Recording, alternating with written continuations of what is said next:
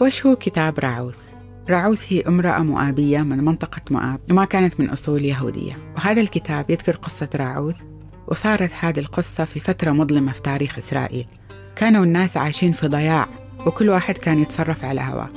راعوث اشتهرت بإخلاصها لعمتها أم زوجها نعمة. لما توفى زوج نعمة وولدها اللي كان زوج راعوث وكانت راعوث مثال عظيم للحب والولاء وقالت هذه الكلمات لعمتها نعمة لا تلحي علي كي أتركك وأفارقك لأنه حيثما ذهبت أذهب وحيثما مكثت أمكث. شعبك يكون شعبي وإلهك يكون إلهي.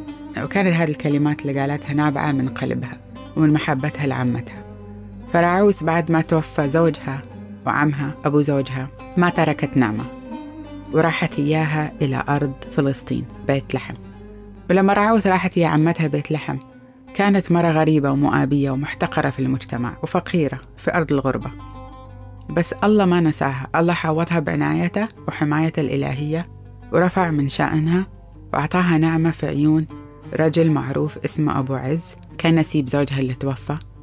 ومن خلال زواجهم الله حقق مقاصده الإلهية في حياتهم. ومن نسلهم جاء الملك داود. ومن نسل داود جاء المسيح المنتظر.